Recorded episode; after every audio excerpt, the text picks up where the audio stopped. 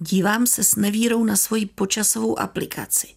Varování před extrémními povodněmi? Už zase? Vždyť je to od začátku téhle zimy nejméně po čtvrté. Nemůžu si pomoct, ale připadá mi, že se naše středoevropská zima mění v období dešťů. Zimní liáky znamenají tání sněhu na horách. Proto se tady u nás pod zvyčinou umí labe rychle vzedmout.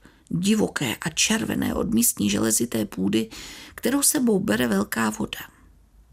Hardský potok u Králové dvorské nemocnice se zas a znovu mění v rozvodněnou říčku, která nepustoší své okolí jen díky bytelně postavené kaskádě splavů.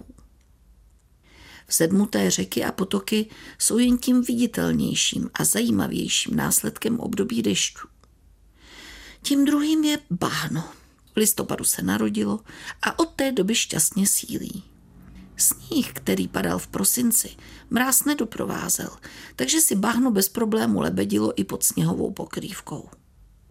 Letos tady u nás poprvé a zatím i naposledy zmrzlo až v průběhu ledna, asi na dva týdny.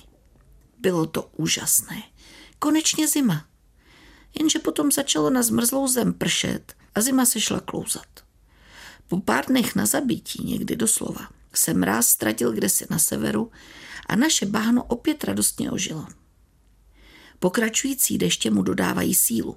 My všichni, kdo nežijeme jen na spevněných plochách, jsme se museli obrnit další trpělivostí a mnohými čistícími prostředky.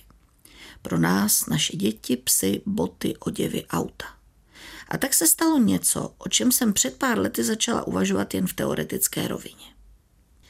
Moji psy jsou ovčáci s dlouhou hustou srstí. Nevadí jim ani zima, ani voda. Ovšem, dejte si dohromady bahno, déšť a huňatého psa. Co vám vyjde? Nekonečná snaha udržet ta zvířata čistá. Od listopadu do dubna. Takže pro dny, kdy vytrvale prší, dostali letos moji psi pláštěnky. Bílá Arie v bledě modré, prostě princezna. Ovšem mladému Rexovi se v červené pláštěnce podařil rovnou dvojitý zásah. Stal se tak naraz vlkem i karkulkou.